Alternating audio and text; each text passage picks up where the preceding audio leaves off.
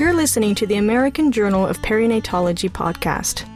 This episode is another in our regular series taking an in depth look at the SMFM pregnancy meeting. To find out more about the meeting, go to www.smfm.org or go to the AJP homepage at www.thieme.com forward slash AJP. Welcome to the American Journal of Perinatology podcast series. SMFM edition. Day two of the Society for Maternal Fetal Medicine 39th Annual Pregnancy Meeting started with the exciting Fellows Oral Plenary Session. The Society for Maternal Fetal Medicine Fellows set the bar very high in this session, with four of the eight abstracts being randomized clinical trials. Three of these abstracts continue to focus on intrapartum or labor and delivery management. Dr. Rakawick, who presented on behalf of the primary author, Dr. Berg. Congratulations on his new baby delivered on SMFM Day 1. Their project, Dental Support Device in the Second Stage of Labor in Nulliparous Patients with Vaginal Delivery. The authors hypothesized that the use of a dental support device, usually used to increase athletic muscle performance, could increase the effectiveness of pushing in the second stage of labor. The dental support device is a labor aid mouthpiece, a commercially available dental device made of soft plastic 3 millimeters in thickness, which is inserted over the lower jaw with bite plates overlaying the molar teeth. The patients were instructed to bite down on the dental support device while they were pushing. This group performed a randomized controlled trial of dental support device versus usual care with the goal to reduce the duration of pushing among singleton nulliparous term patients admitted for a planned vaginal birth. This was conducted between 2017 and 2018. The investigators recruited 338 patients, and 167 were randomized to the dental support device, while 171 were randomized to the control group. Rates of vaginal delivery were 96% and 94%, respectively. Overall, there was no significant difference in the median pushing time in the dental support device versus the control group, with pushing times of 46 minutes and 53 minutes, respectively.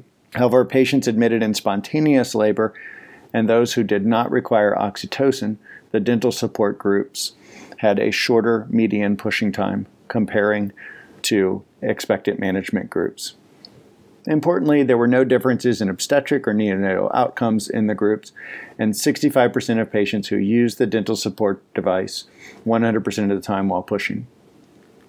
Women in the dental support device group reported that the device was helpful and comfortable, and they would use it again. While this data is early and preliminary, the authors suggest that using dental support devices may be useful in reducing the duration of the second stage of labor in women with spontaneous labor. Dr. Ashley Battarbee presented abstract number 46 for the maternal fetal medicine units. This analysis was a secondary analysis of the randomized ARRIVE trial, including women undergoing expectant management of low risk pregnancy or elective induction of labor at 39 weeks. The goal of this study was to evaluate the association between timing of amniotomy and maternal and neonatal outcomes among nulliparous women undergoing labor induction at term. The goal was to determine if women who underwent induction with early artificial rupture membranes, defined as artificial rupture membranes prior to 5 centimeters dilated, had different cesarean delivery rates or outcomes compared to those that did not have early artificial rupture membranes. The primary outcome in this study was cesarean delivery, and secondary outcomes included chorioamnionitis, duration of labor greater than 24 hours, and maternal morbidity. Overall, early amniotomy in this group was associated with higher adjusted odds of cesarean, chorioamnionitis, duration of labor greater than 24 hours, and maternal hospitalization greater than three days.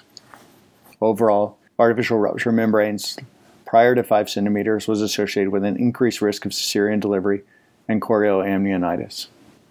Taken as a continuous variable from time of onset of labor to time of artificial rupture membranes, artificial rupture membranes prior to or be prior to oxytocin use or greater than six hours from the onset of oxytocin use was associated with increased risk of cesarean delivery and labor greater than 24 hours.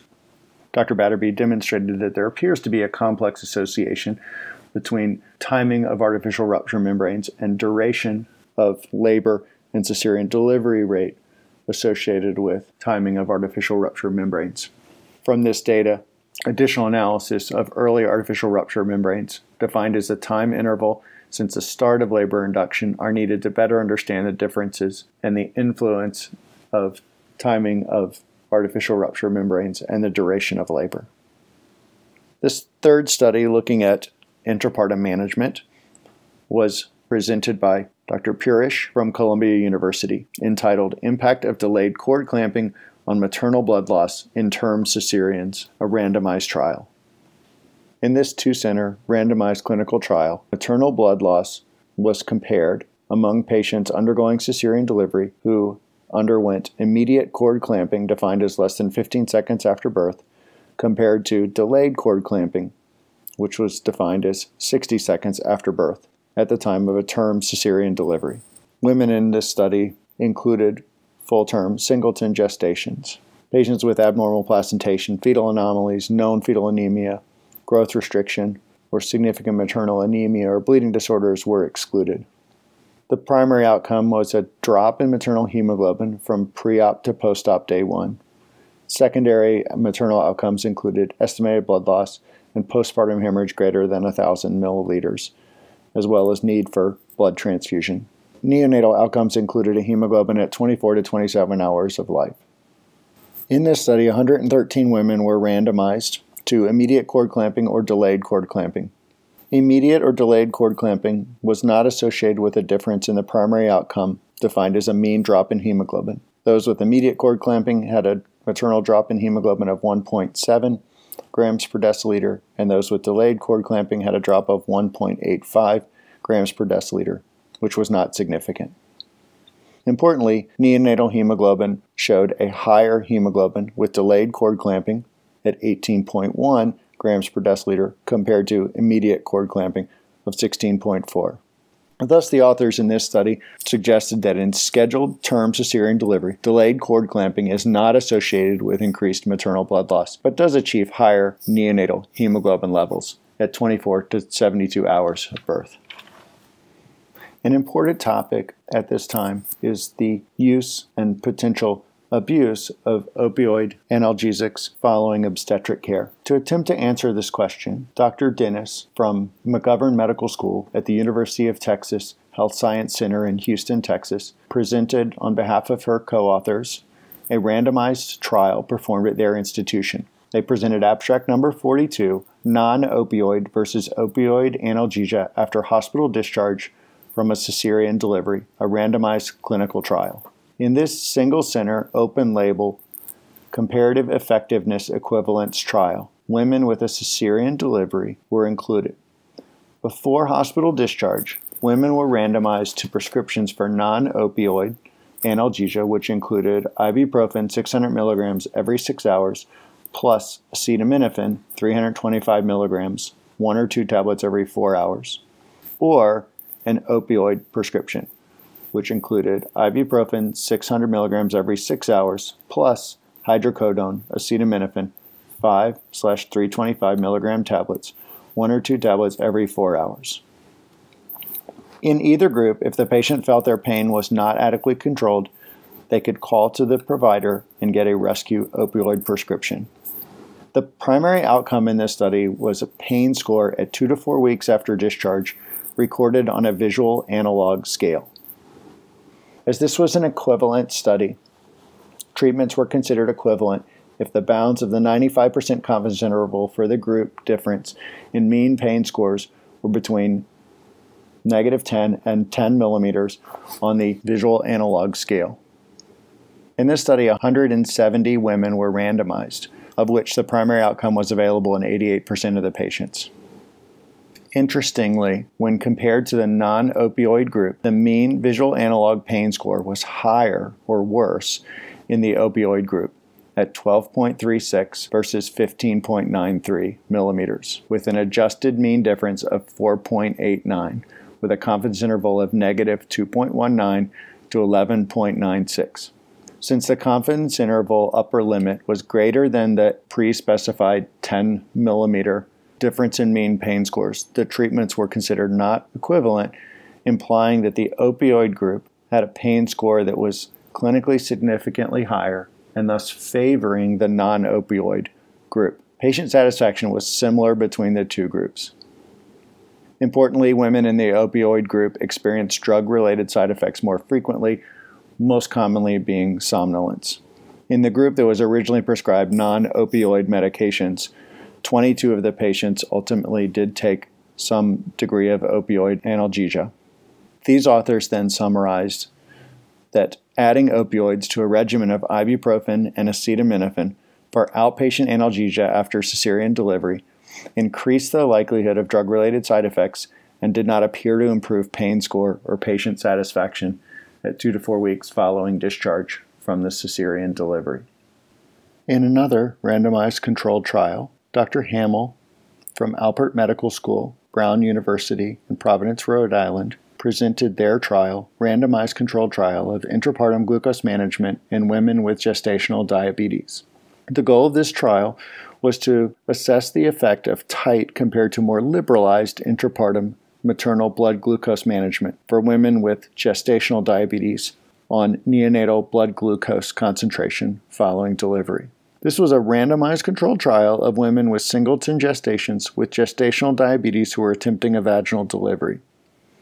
Patients were randomized, each group including 38 patients, to one of two intrapartum maternal glucose management protocols. The tight control protocol included hourly blood glucose measurements with treatment for maternal blood glucose either less than 60 milligrams per deciliter or greater than 100 milligrams per deciliter.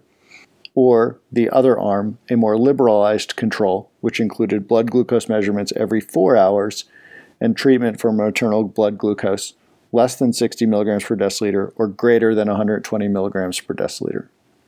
The primary outcome was the first neonatal blood glucose concentration assessed within two hours after birth, and secondary outcomes included neonatal blood glucose concentrations within the first 24 hours of life, number of glucose treatments, and neonates that received to improve their glucose, as well as NICU admission and neonatal hyperbilirubinemia. Two thirds of the patients in each of the groups received medication, predominantly insulin, in the antepartum period. The primary outcome was similar between both the tight and the liberalized groups, with initial neonatal blood glucose of 53 milligrams per deciliter compared to 58 milligrams per deciliter. However, in the first 24 hours of life, the mean neonatal glucose concentrations were lower in the tight control group at 54 milligrams per deciliter compared to 58 milligrams per deciliter in the more liberal control. There were no other significant differences in the secondary outcomes. However, the neonatal intensive care nursery admission rate was 13% for those in the tight control and 3% in the more liberal control. Thus, this study supported using a more liberalized control of maternal glucose assessment during labor and delivery. Finally, an additional fellow presentation attempted to shed light onto a common problem patients who deliver preterm despite placement of a cervical cerclage. Dr. Glover and her colleagues from the University of North Carolina at Chapel Hill presented abstract 43 elevated mid trimester maternal serum cytokines are associated with spontaneous preterm birth in women undergoing cerclage. In this prospective cohort study of singleton non anomalous pregnancies from 2016 to 2018 at a single tertiary institution, patients who had already been selected to proceed with either a history indicated, ultrasound indicated, or exam indicated cerclage underwent maternal blood sampling to measure serum inflammatory cytokines. The cytokine levels were then compared between women who ultimately delivered via spontaneous preterm birth prior to 37 weeks gestational age and those with term birth. A statistical cut point was calculated for each cytokine to determine the optimal sensitivity and specificity of that cytokine in prediction of spontaneous preterm birth. Women were then classified as having a high or low result, and the number of high or low cytokines was compared among those who ultimately had spontaneous preterm birth. 42 women were included in the study, of which 47% had a spontaneous preterm birth, delivering at a median gestational age of 29 weeks. Maternal serum levels of IL 6, MCP1, and MMP8 were higher in women with spontaneous preterm birth. A greater number of high inflammatory cytokines and ultrasound or exam indicated cerclage were associated with earlier delivery gestational age. Presence of four high cytokine results was 75% sensitive and 91% specific for spontaneous preterm birth with area under the curve of 0.84 with a 95% confidence interval of 0.71 to 0.97. Positive predictive value 88%, negative predictive value 80% in this study among women who undergo cerclage and lack signs and symptoms of labor or intraamniotic infection, elevated maternal serum cytokine profiles drawn in the perioperative period was associated with preterm birth.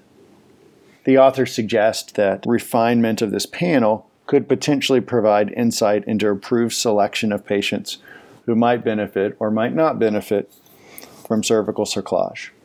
Overall, day two of the Society for Maternal Fetal Medicine annual pregnancy meeting showcased an amazing collection of maternal fetal medicine fellow projects.